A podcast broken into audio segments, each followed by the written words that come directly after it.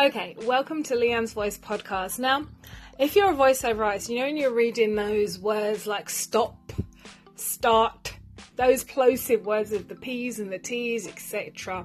Sometimes even those kind of mega syllable words like onomatopoeia or whatever it is.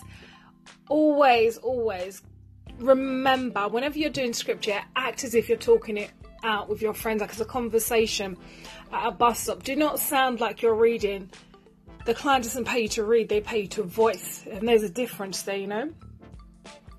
So make sure that when you're doing these type of words, you really just think, how would you speak it to your friend or to a particular audience that the script is directed to?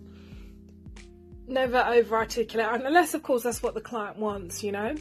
But always, always just soften up some of these words definitely articulate well, but soften them up because you don't want to sound like you're reading them. Stop. Start. Like, come on.